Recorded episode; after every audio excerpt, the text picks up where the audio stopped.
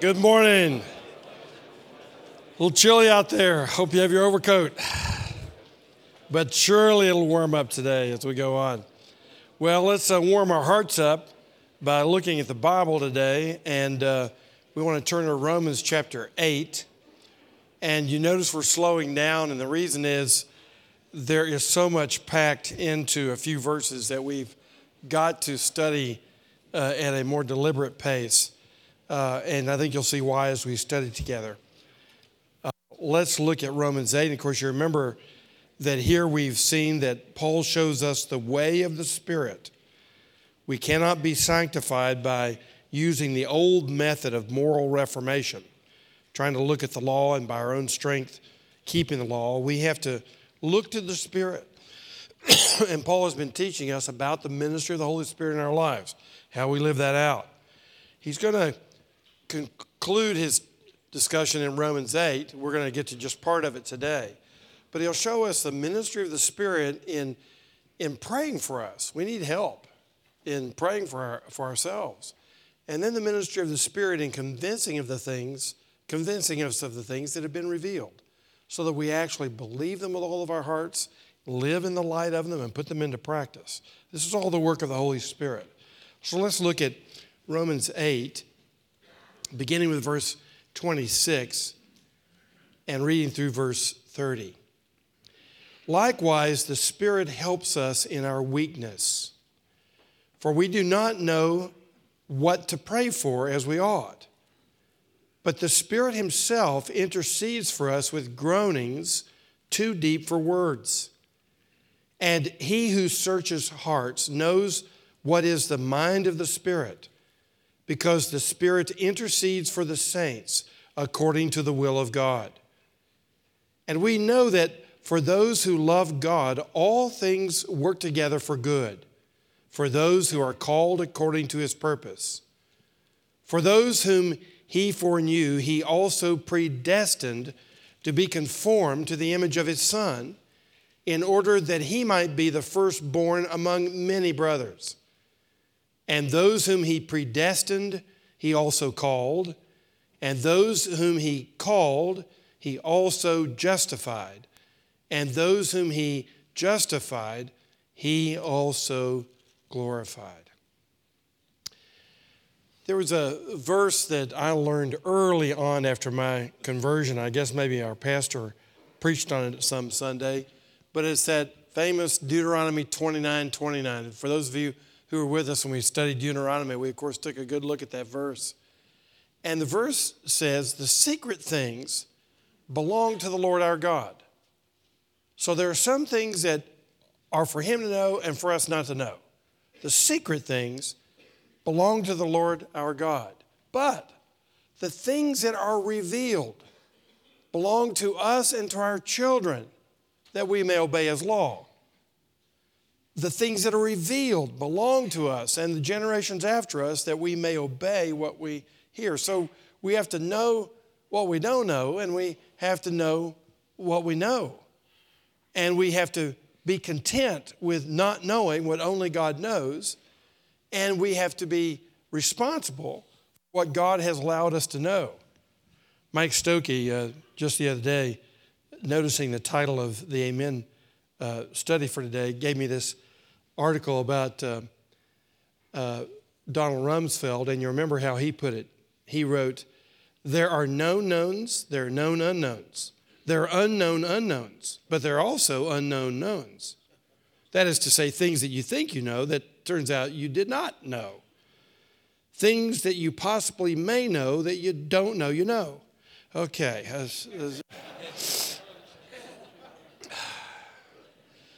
Let's keep it a little simpler. There are things that we don't know, and there are things that we know. But what Rumsfeld is saying is that there are some things that we don't know that we don't know we don't know. That's, that's dangerous. The things that you don't know, you don't know. But then there's some things that we thought we knew that we really don't know. That's dangerous too. You thought you knew that, but you really don't know it. What the apostle is going to show us is some things that we know we don't know, and some things that we know that we know. So, using Rumsfeld uh, Department of Defense language. it's government after all. Uh, we can simplify it into what the Bible is showing us here. And the Spirit helps us in both. The Spirit of God, first of all, helps us with the things that we don't know. There are some things we don't know. And notice, first of all, in verse 26, that we, we don't know how to pray for ourselves. We really don't. We, all we know how to pray for is what we think will relieve our pain or our discomfort. We know how to pray for that. Lord, please take care of this sprained ankle I've got, or mend this bone I just broke, or help me with my relationship with my wife. Or we, we know how to pray for the relief of the pain that we're experiencing in the short run. But we really don't even know how to pray for things that are really in our best interest. Just like a five year old doesn't really know what's in his interest. His father and mother have to show him and guide him along the way. So we're just like that, like little children who don't even know how to pray for ourselves. And Paul's making this point. So what? The Father does know how you need to be prayed for. And when He sent His Spirit in fullness on Pentecost Sunday to fill us, His Holy Spirit fills us teaches us how to pray so that we learn by the Holy Spirit how better to pray for ourselves. But even beyond that, the Holy Spirit Himself, God, is praying for us. Get a load of that. Not only is He the one to whom we pray, He's the one who prays. You know, I, I remember reading years ago about a German soldier who was on the Eastern Front against the Soviet Union. And he, uh, he had a few moments to write a note to his pastor, who happened to be Dietrich Bonhoeffer. And he wrote to his young pastor and said, You know, I don't even, I don't even have time to pray. We're just, we're fighting all day, we're marching all day, we're exhausted at night. You know, we're in 12 inches of snow, trying to survive, you know, to avoid frostbite. We're just, it's just one thing after another. I just, my spiritual life has just been shot to smithereens. I, he said, I can't even, I, I, can't even pray.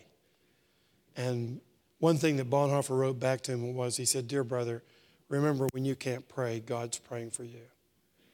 And brothers, you need to remember that when you just you just go dumb, you just don't know what to say. You don't know how to pray. You're just exhausted. You're just at the end of your rope. You need to remember something very important. Prayers for you don't cease because God Himself is praying. And look, look how the Spirit's praying.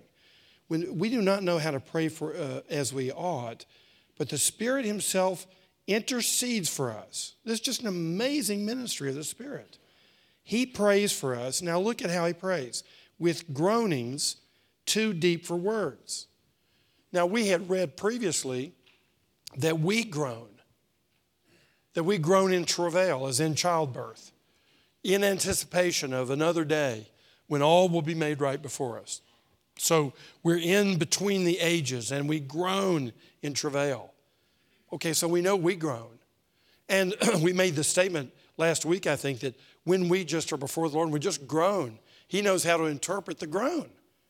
We may not be able to put words to it, but He understands the meaning of the groan. These inarticulate, childlike utterings our prayers to Him, and He, he gets it. He knows exactly what we mean, even if we don't know what we mean.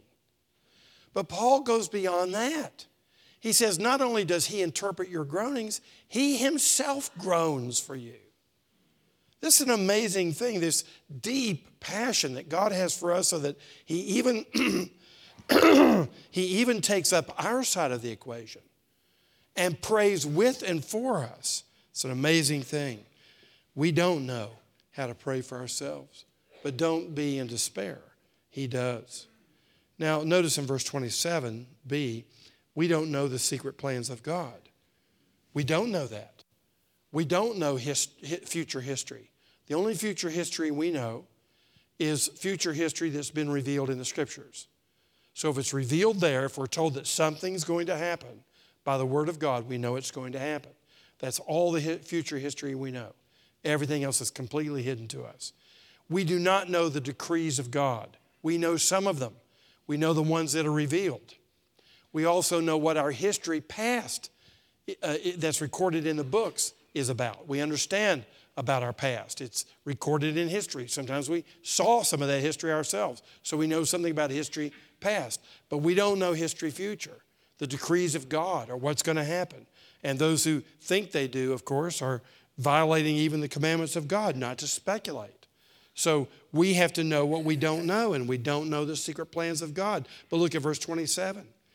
And he who searches hearts knows what is the mind of the Spirit, because the Spirit intercedes for the saints according to the will of God. The Spirit Himself does know the future. He is God. He knows everything about us and about our future, about where our lives are going, and He's the one interceding for us. And He intercedes for us in accord with the plan of God. He intercedes for us in ways that we can't even intercede for ourselves because we don't know better. This is the kind of prayer ministry that God opens up for you. Now, if that leads you to lethargy, you've not understood a thing I said. Because what we're doing when we pray, we are entering into fellowship and partnership with the Holy Spirit of God in praying for ourselves to be useful in His kingdom and for, his to bring, for Him to bring His will on earth as it is in heaven. We are enjoying the fellowship and the partnership and the power of the Holy Spirit in our lives. And this is what it means to pray in the Spirit, is to pray with complete dependence upon Him. We're to live every day of our lives in complete dependence upon Him, knowing that the things that are really important in this life and the tasks for us that are the most important tasks, we cannot carry them out. We're incompetent. Unless God works through us, the most important things we have to do cannot be done. And we pray the same way. So when we're praying, we're praying not only with a sense of dependence upon Him for the outcome, we're actually praying with a sense of dependence upon Him giving us the things to pray for. So, gentlemen, as you're praying, practice this. Practice leaning on Him even as you pray for Him to guide your prayers. So that even before you articulate your prayer, you can say, Holy Spirit, help me. Help me to pray in accord with the will of God. Pray as you would have me pray. In other words, you're always a child and always a student asking the Holy Spirit to teach you to pray. Now, the Holy Spirit has revealed the Bible.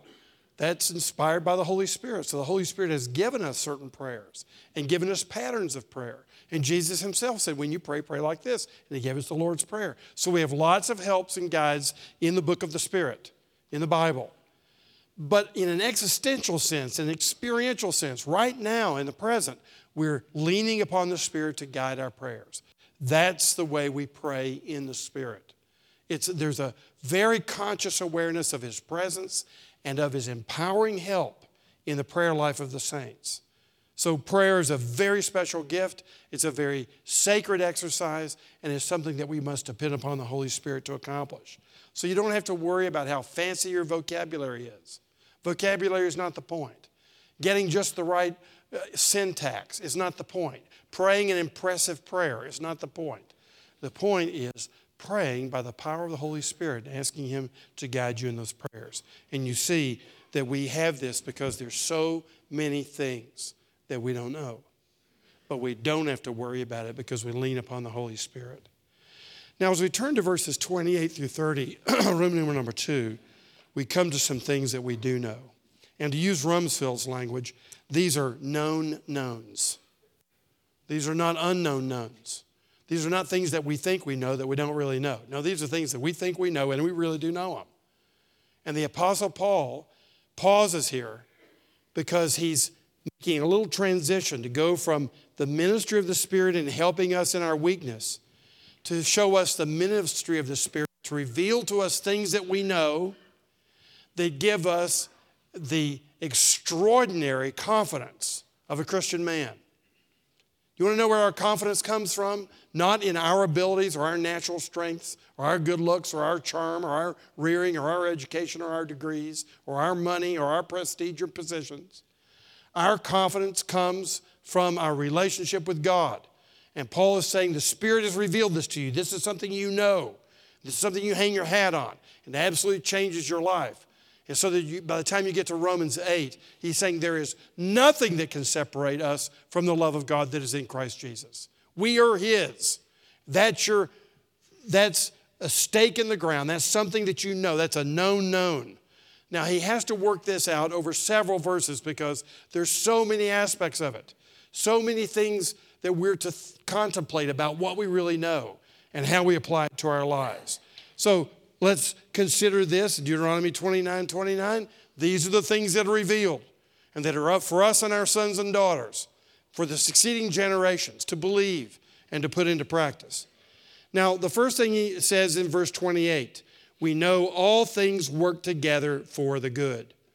He says, and we know, we know that for those who love God, all things work together for good for those who are called according to his purpose. Now let's break this down. And first of all, notice this God is sovereign over all things. It's God who is working together all things, all things. Every blade of grass, every falling leaf, every tadpole in the pond, every human being, every hair on your head, everything. He is sovereign over all things, and I put here in parenthesis, including evil including evil. Now, if you look at the Westminster Confession of Faith below or on your paper, you will see how the Westminster Divines put it. I think this is most helpful. They say, God from all eternity did, by the most wise and holy counsel of his own will, freely, that is, without any pressure on him from the outside, without any influence from the outside, just freely, and then unchangeably so he doesn't change his mind like you and I do. Unchangeably ordain whatsoever comes to pass, yet so as thereby neither is God the author of sin, nor is violence offered to the will of the creatures, nor is the liberty or contingency of second causes taken away, but rather established. Now let's deal with that first. There, you see, there are three qualifications there. He's not the author of sin. He does no violence to the will of the creatures, and he uh, does not uh, destroy the liberty or contingency of second causes. Now, let's look at this first one God is not the author of sin. So, if you understand God's ordination of everything that comes to pass means that God is the author of evil, you've misunderstood the doctrine of the foreordination of all things, of the doctrine of predestination. Because He's not responsible for evil. Uh, Habakkuk says um, God is so holy that he cannot even look upon wrong, he cannot tolerate evil. His eyes are too pure, he says, to even look upon wrong. So God is not the author of evil. So you say, well, who is? Great question. I don't know. There was a serpent in the Garden of Eden. You say, where did the serpent come from? God made him. Where, how did he become evil? I don't know. And guess what? You don't either. The secret things belong to the Lord our God, and that's a secret thing. And some philosophers can try to explain to you where evil comes from, but they don't know. They're all speculating. Some Christians can try to tell you that they know for sure where evil came from. They don't know. They're completely speculating. So, what we see in the Bible is, uh, gentlemen, we simply receive what we have, and that is we have evil and we receive what the Bible reveals to us, and that is we don't know where it came from. All we know is that God controls it now. So God ordains whatsoever comes to pass, and in his ordination, he permitted the entrance of evil that he did not cause. It's completely irrational. Here's the way my theology professor put it 35 years ago. He said that if you could explain where evil comes from, it wouldn't be as evil as it is. The very fact that you can't explain where it comes from shows you how irrational, how evil, how contrary to everything that we know is good, evil is. And so we can explain it. And he said, Of course it's irrational. If God says to you, you can have anything in this entire universe you want, just don't eat of this one tree. You can eat anything you want. You have full control uh, uh, under me over the entire universe. Just don't eat of this tree. And then you say, hey, let's go eat of that tree. Does that make any sense? It's completely irrational. Who in their right mind would rebel against the sovereign God? It's, it's crazy. Nobody can come up with a plausible explanation for that. That's evil. It makes no sense. And the Bible doesn't try to make it make sense. It makes no sense. So, God ordained it in this sense. He allowed the entrance of it, but He's not the cause of it. Now you say, Would you please give me an illustration of this? Well, just look at Job. You've already got the devil. He's there, he's already there. No explanation. The devil comes before God, and God says to the devil, Have you considered my servant Job? And we're sitting there thinking, you mean God actually suggests to the devil that he should wreak havoc on one of God's servants? Well, he did in this case.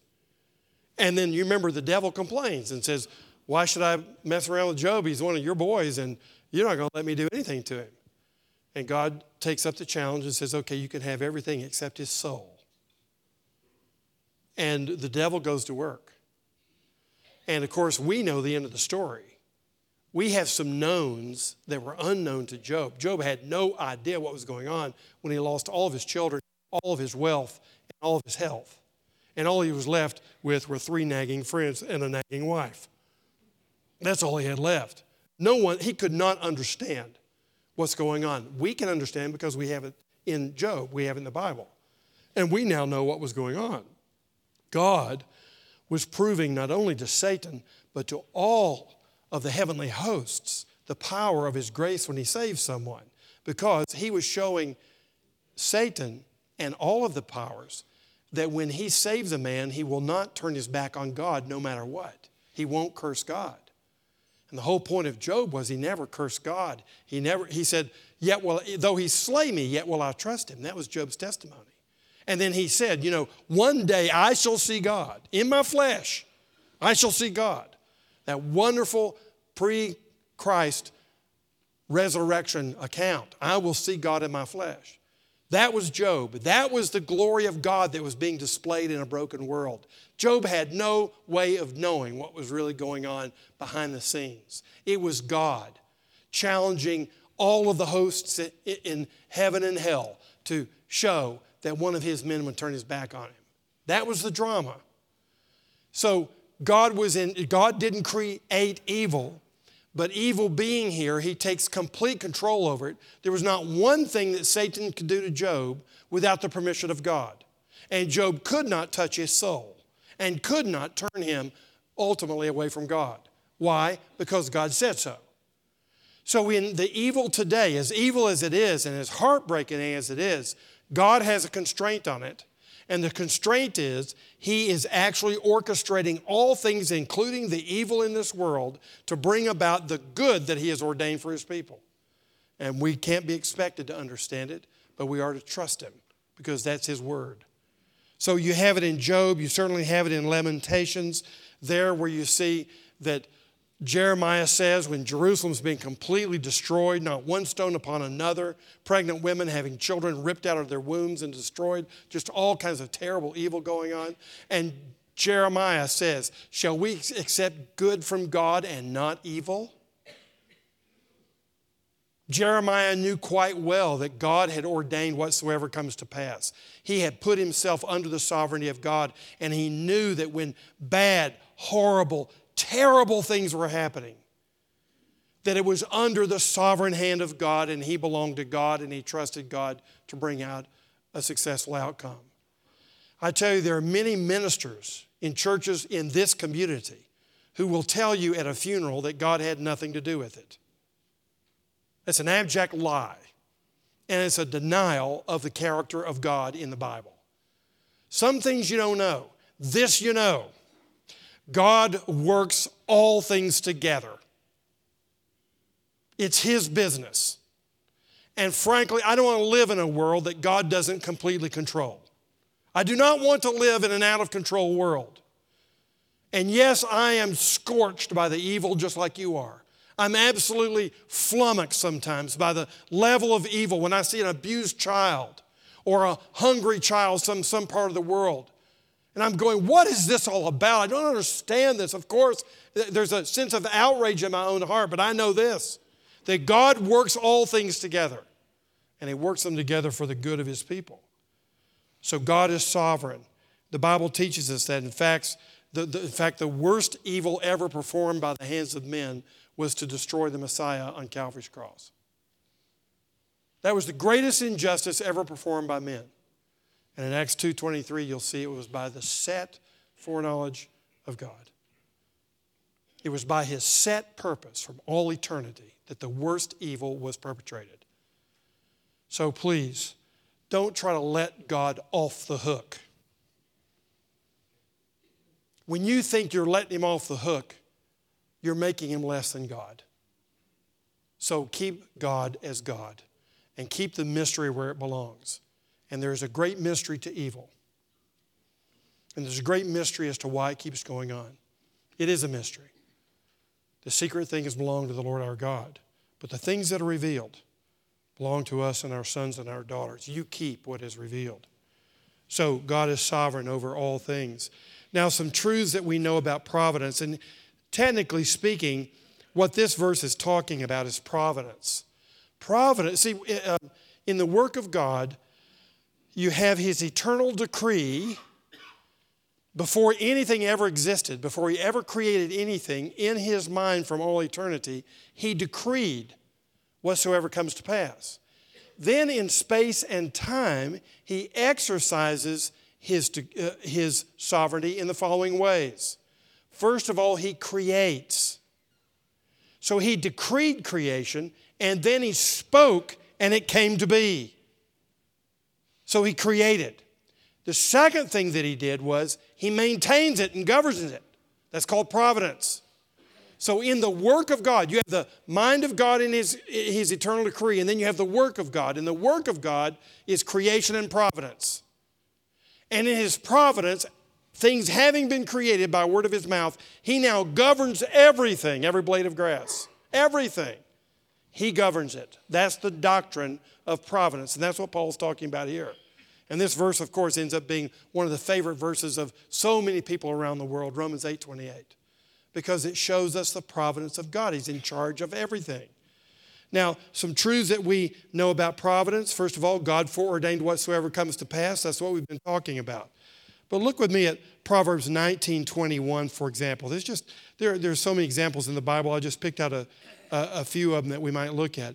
But in Proverbs 19 21, this is page 1168. Solomon says, Many are the plans in the mind of a man, but it is the purpose of the Lord that will stand. So the plans of powerful men are not going to thwart the plans of God. That's what Solomon is saying. And we don't know the full plan of God. All we know is the plan that He's revealed. For example, we know that one day Jesus Christ is coming back in all of His glory and He will glorify us, His, his saints. We know that because it's revealed. But between here and that, we don't know all the details. But in his providence, we know that he ordains whatsoever comes to pass. Uh, you can look at uh, Ephesians 1 11, for example. And here's another classic statement about his foreordination. In verse 11 of Ephesians 1, in this is page 2263. In him we have obtained an inheritance, having been predestined according to the purpose of Him who works all things according to the counsel of His will. He works all things according to the counsel of His will. You and I look for counsel all the time. I get counsel every day. I need counsel. I want the opinions of other men. I want help. Who's God's counsel? God. So he works all things together according to the infinitely wise counsel of his own will. That's what he does. That's his job. That's his work, is to govern all things. So he foreordains, he decrees it, he determines it before it happens.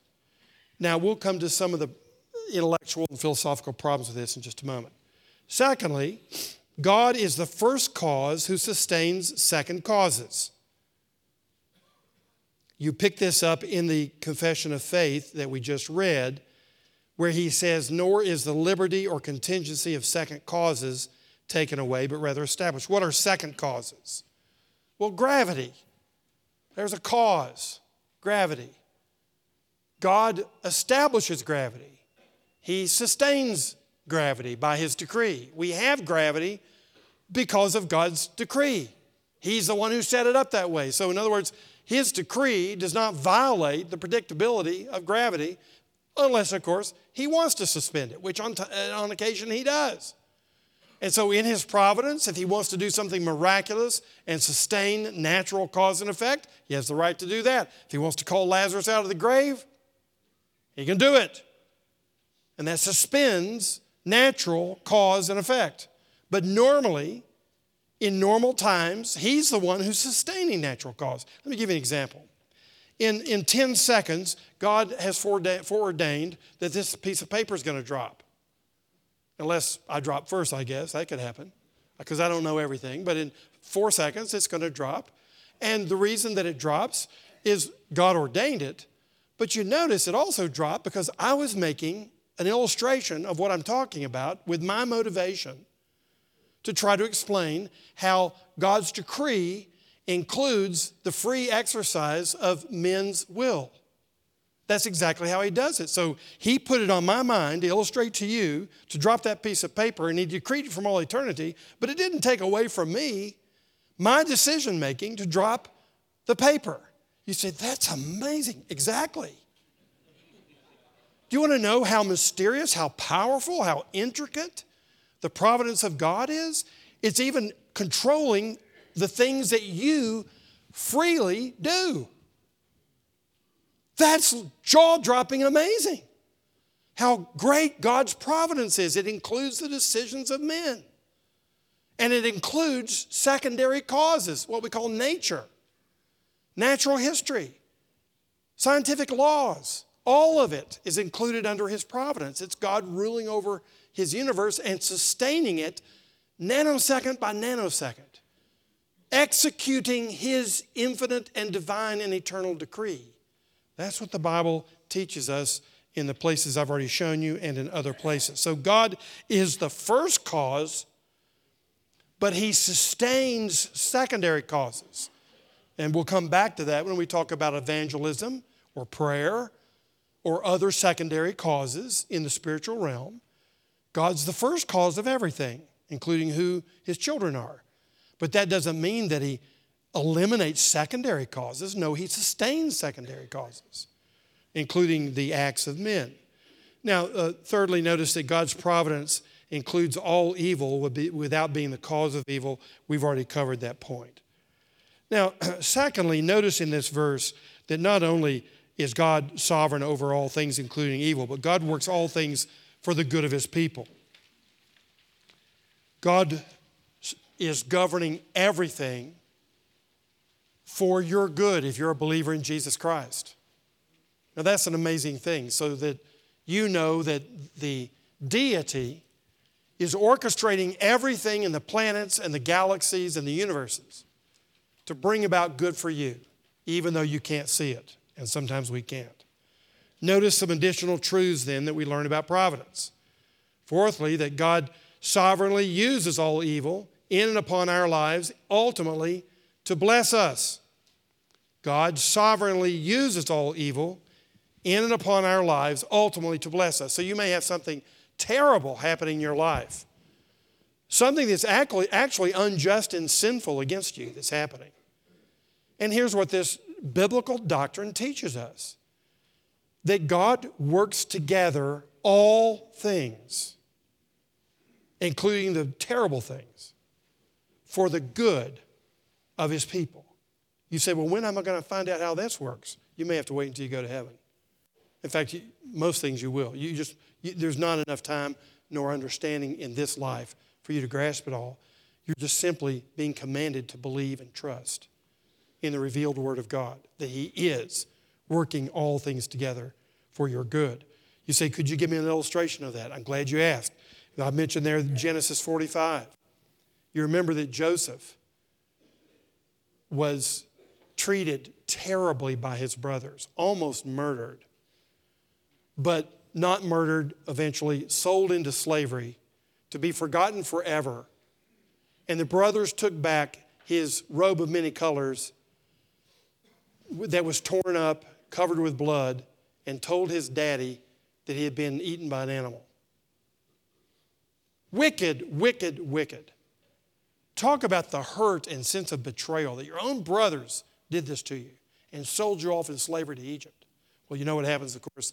Joseph, by God's providence, and Joseph was very aware.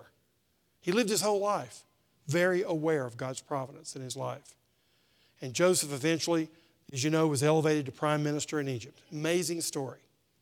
And when famine takes place in the Holy Land, Jacob sends his sons to go get some grain. You know the story. Eventually, Joseph reveals himself to his brothers because he has to.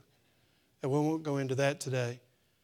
And they realize the prime minister of Egypt, who's been speaking their language and pretended as though he didn't know Hebrew and had a translator there. This man, high and lofty, most powerful man in the world next to Pharaoh, is none other than the brother they had abused. They're in deep weeds and they know it. And you remember what Joseph says don't worry. What you intended for evil, and you did, God used for good. And Joseph had to interpret for them. Joseph was the believer in God and his sovereign providence. And Joseph said, It's through the evil that you perpetrated that God brought me here so there would be food for my family. And he sets them up in the land of Goshen so that they can survive and eventually flourish and then be ready to be brought back to the Holy Land. Joseph was very aware of that. Well, you'll find the same story with Paul when he was in prison in Rome. And the Philippians one of those tender missionary hearted churches that supported him were very concerned about Paul, so much so they sent Epaphroditus 600 miles by foot to take supplies to him in the Roman prison. And Paul writes back to them, and he says, Hey, folks, this is great. I'm in prison. And because I'm in prison, the whole Praetorian Guard now knows the gospel because they've been changed, chained to me hand and foot on four hour rotations. And I've got a, a captive audience. They can't get away. I've been evangelizing the daylights out of them, and a lot of them have become Christians. And further all, furthermore, even though other Christian preachers now are preaching on the street so they'll get me in more trouble because they're jealous, you know what God is doing with that? He's getting the gospel preached on the streets like never before. So Paul, instead of just curling up into a fetal position and you know, taking umbrage at the fact that fellow preachers were trying to get him in more trouble or that God himself had betrayed him by putting him in prison after preaching so faithfully for 30 years. He was delighting in what? The providence of God. And because Paul believed that God works together, as Paul wrote here, all things for the good of his people, Paul then had eyes to see some of the good that God was working out. Now, God was working out other good that Paul couldn't even see. Like, for example, the fact that we get the letters because Paul was slowed down and put in prison, so he had to write because he couldn't preach anymore. There are all kinds of good that Paul wouldn't even be aware of. But he could see that. And the reason he could see it, he was looking for it because he believed that the sovereign deity was working everything out in the universe for the good of his children. Paul believed it with all of his heart. So then he could notice the little things and sometimes the big things. What are you noticing in your illness? What are you noticing in your tragedies? What are you noticing in your pain? What are you looking for? Paul was looking for the hand of God, and he said, Look, we know something. Base your life on what you know that you know. So he says, God sovereignly uses all evil in our lives ultimately to bless us. Now, notice, I guess the last thing I want to say about providence is that we have to say that God sovereignly uses all evil in and upon the lives of the reprobate to condemn them. All you have to do is look back in Romans 2, verses 5 and 6. and Paul says, uh, But because of your hard and impenitent heart, speaking of the evil, you are storing up wrath for yourself on the day of wrath when God's righteous judgment will be revealed. That's chapter 2, verses 5 and 6. And Peter in 1 Peter 2 speaks of the destiny of the reprobate to be destroyed. So you see, God doesn't work all things together for the good of every human being, regardless of their relationship to Him. The fact is, for those who will not be His children, everything's working together for the bad. And every day that they live is just more judgment that's being piled up for them because more sins that they've committed without a Savior. So we have an enormous privilege when we come to Christ. Not only does the decline cease, but we're on the incline. And we're just piling up good that God is planning for us uh, for all eternity. Now, notice thirdly, not only is God sovereign over all things and God works all things for the good of his people, but God has called his people for his purpose. You see how he puts it in Romans 8:28? He says, "For those who are called according to his purpose." God has called us with a specific purpose in mind. He hasn't called us just simply to luxuriate in our privileges. He's called us for a set purpose. He puts it this way in 2 Timothy chapter 1 verse 9. He saved us and called us to a holy calling, not because of our works, but because of his own purpose and grace, which he gave us in Christ Jesus before the ages began. He calls us to a holy life. He calls us to imitate the Savior. That's the reason that we've been set apart. Now, when we look at verses 29 and 30, we'll see that we not only know that all things work together for the good in His providence, but we know that we are predestined. Verses 29 and 30. He says in 29 and 30, For those whom He foreknew, He also predestined to be conformed to the image of His Son, in order that He might be the firstborn among many brothers. So He's saying, Look, we know that He's working all things together for good because we know this that He has predestined us to be the firstborn among many brothers. So we know we are predestined. Now, let's look at verse 29a and look at the basis of predestination. It is foreknowledge. The basis of predestination is foreknowledge. For those whom He foreknew, He also predestined. Now, some take the meaning of foreknowledge here to mean uh, another word for it would be prescience or prescience. If I pronounce it that way, it's prescience. That means the word, the, the prefix pre means before, science means knowledge. So I have knowledge before. I'm prescient. I know something ahead of time. Or I have prescience. I have previous knowledge of something that's going to happen. A lot of people will look at this word here and say that God predestines based upon his prescience. Now, God does have prescience. He does have that kind of foreknowledge. He can look through the quarters of time and tell you exactly what's going to happen. And of course, the reason he can do that is because he's decreed exactly what's going to happen. So he knows what he's planned. And it's going to happen as he planned it. But he does have prescience. But this is not what this word means. And I've given you several references here. You can look in Genesis 18, Jeremiah 1, Amos 3 in the Old Testament, which of course is where the semantic fields for most words come from from the apostles. They're working normally with an Old Testament vocabulary. And the word knowledge in the Old Testament means to have intimate knowledge of something or somebody. So, for example, Adam knows Eve. And that's not some uh, way to uh, get around using sexually explicit language.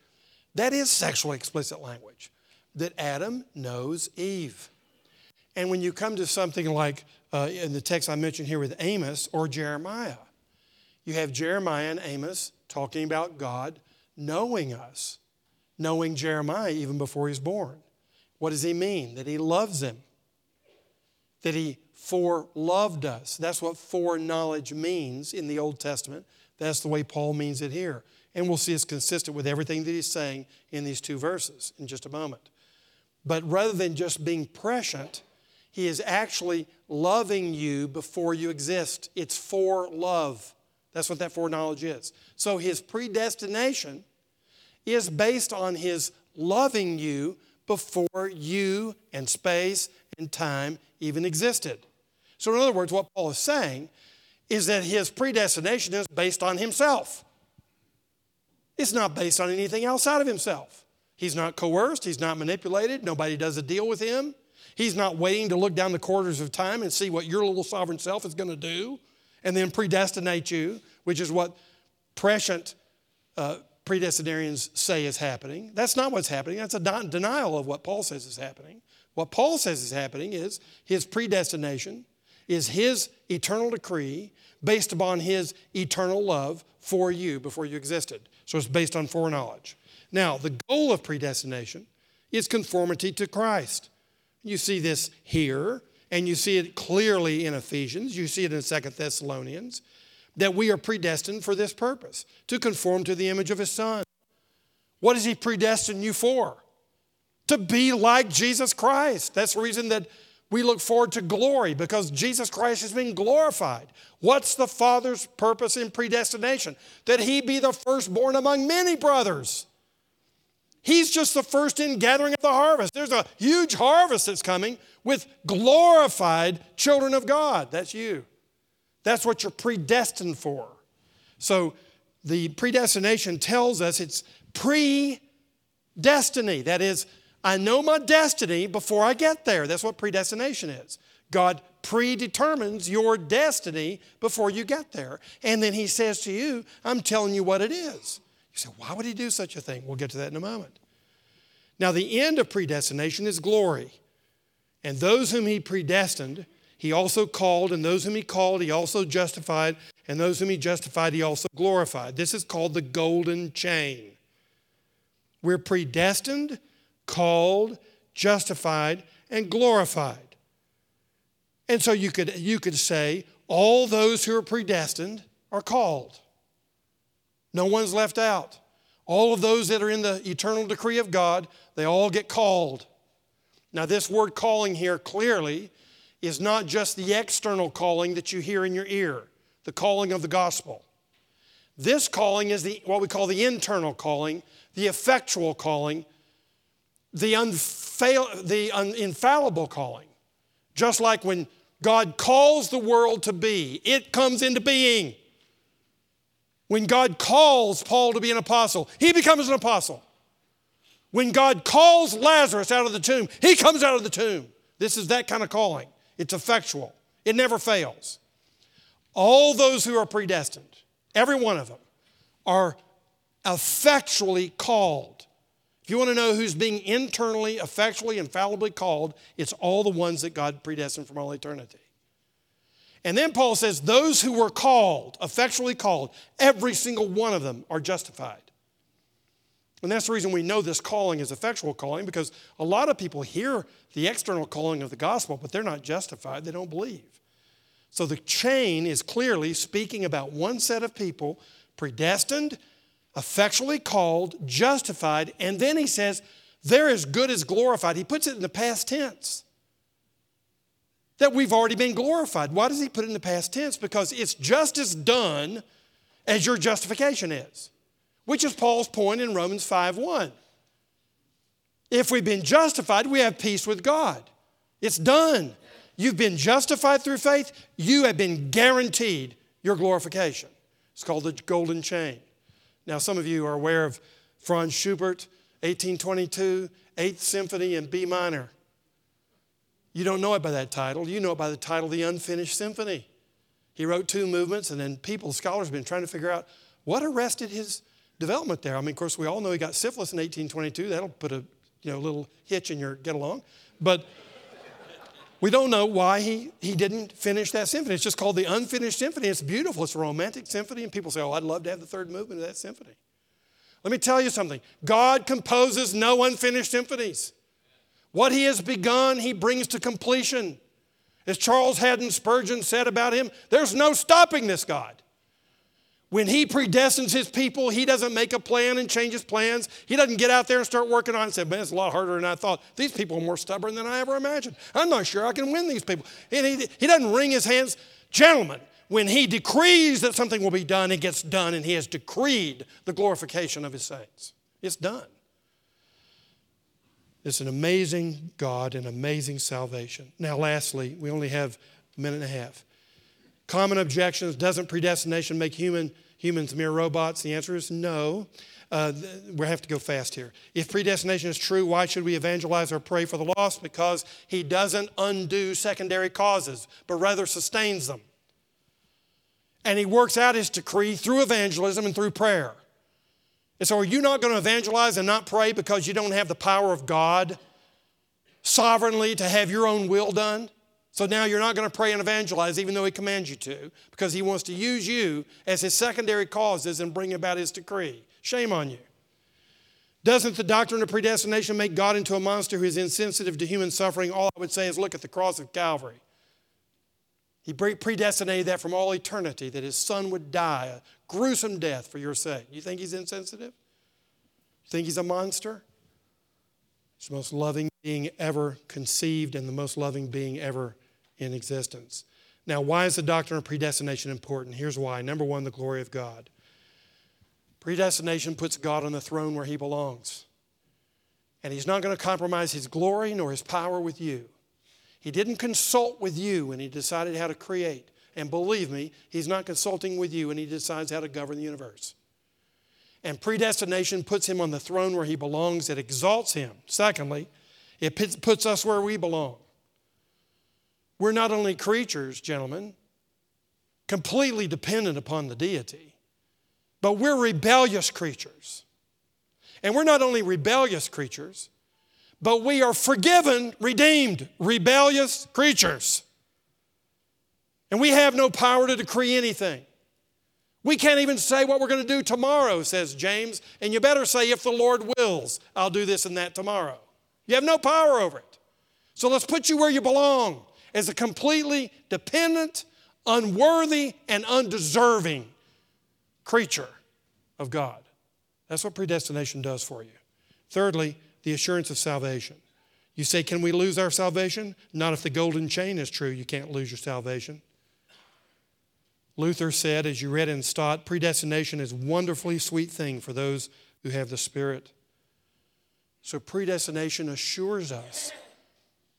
It says to us, if you've received Jesus Christ, if you've repented of your sins and trusted in Him, if you've come into Christ, there's only one reason that happens because you are the object of God's plan. And what He has begun, He will bring to completion. And you can live this life boldly and confidently. And that's the reason the doctrine is revealed. He could have predestined us and not told us a thing about it, but He's telling you all about it so that you'll live in the light of it with the confidence and assurance. And that's what Romans 8 is all about, is assurance and confidence. And I wouldn't be confident if this is some type of conditional predestination that depends upon my behavior. If it does, I'm damned because my behavior always screws up everything. But what Paul is saying, it's in the hands of God and you can rest and trust Him. And lastly, it's the motive to worship and service. Some say predestination takes away our motive for evangelism and prayer. Oh, no, it's just the opposite. Do you know what kind of God we serve?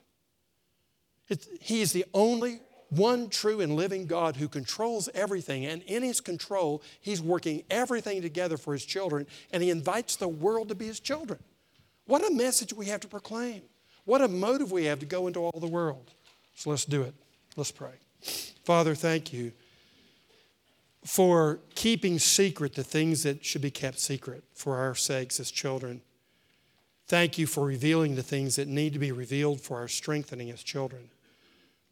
Help us to leave the secret things with the Lord our God and to cherish the things that are revealed for us and our children, that we may do all of the revealed will of God. We pray in Jesus' name. Amen.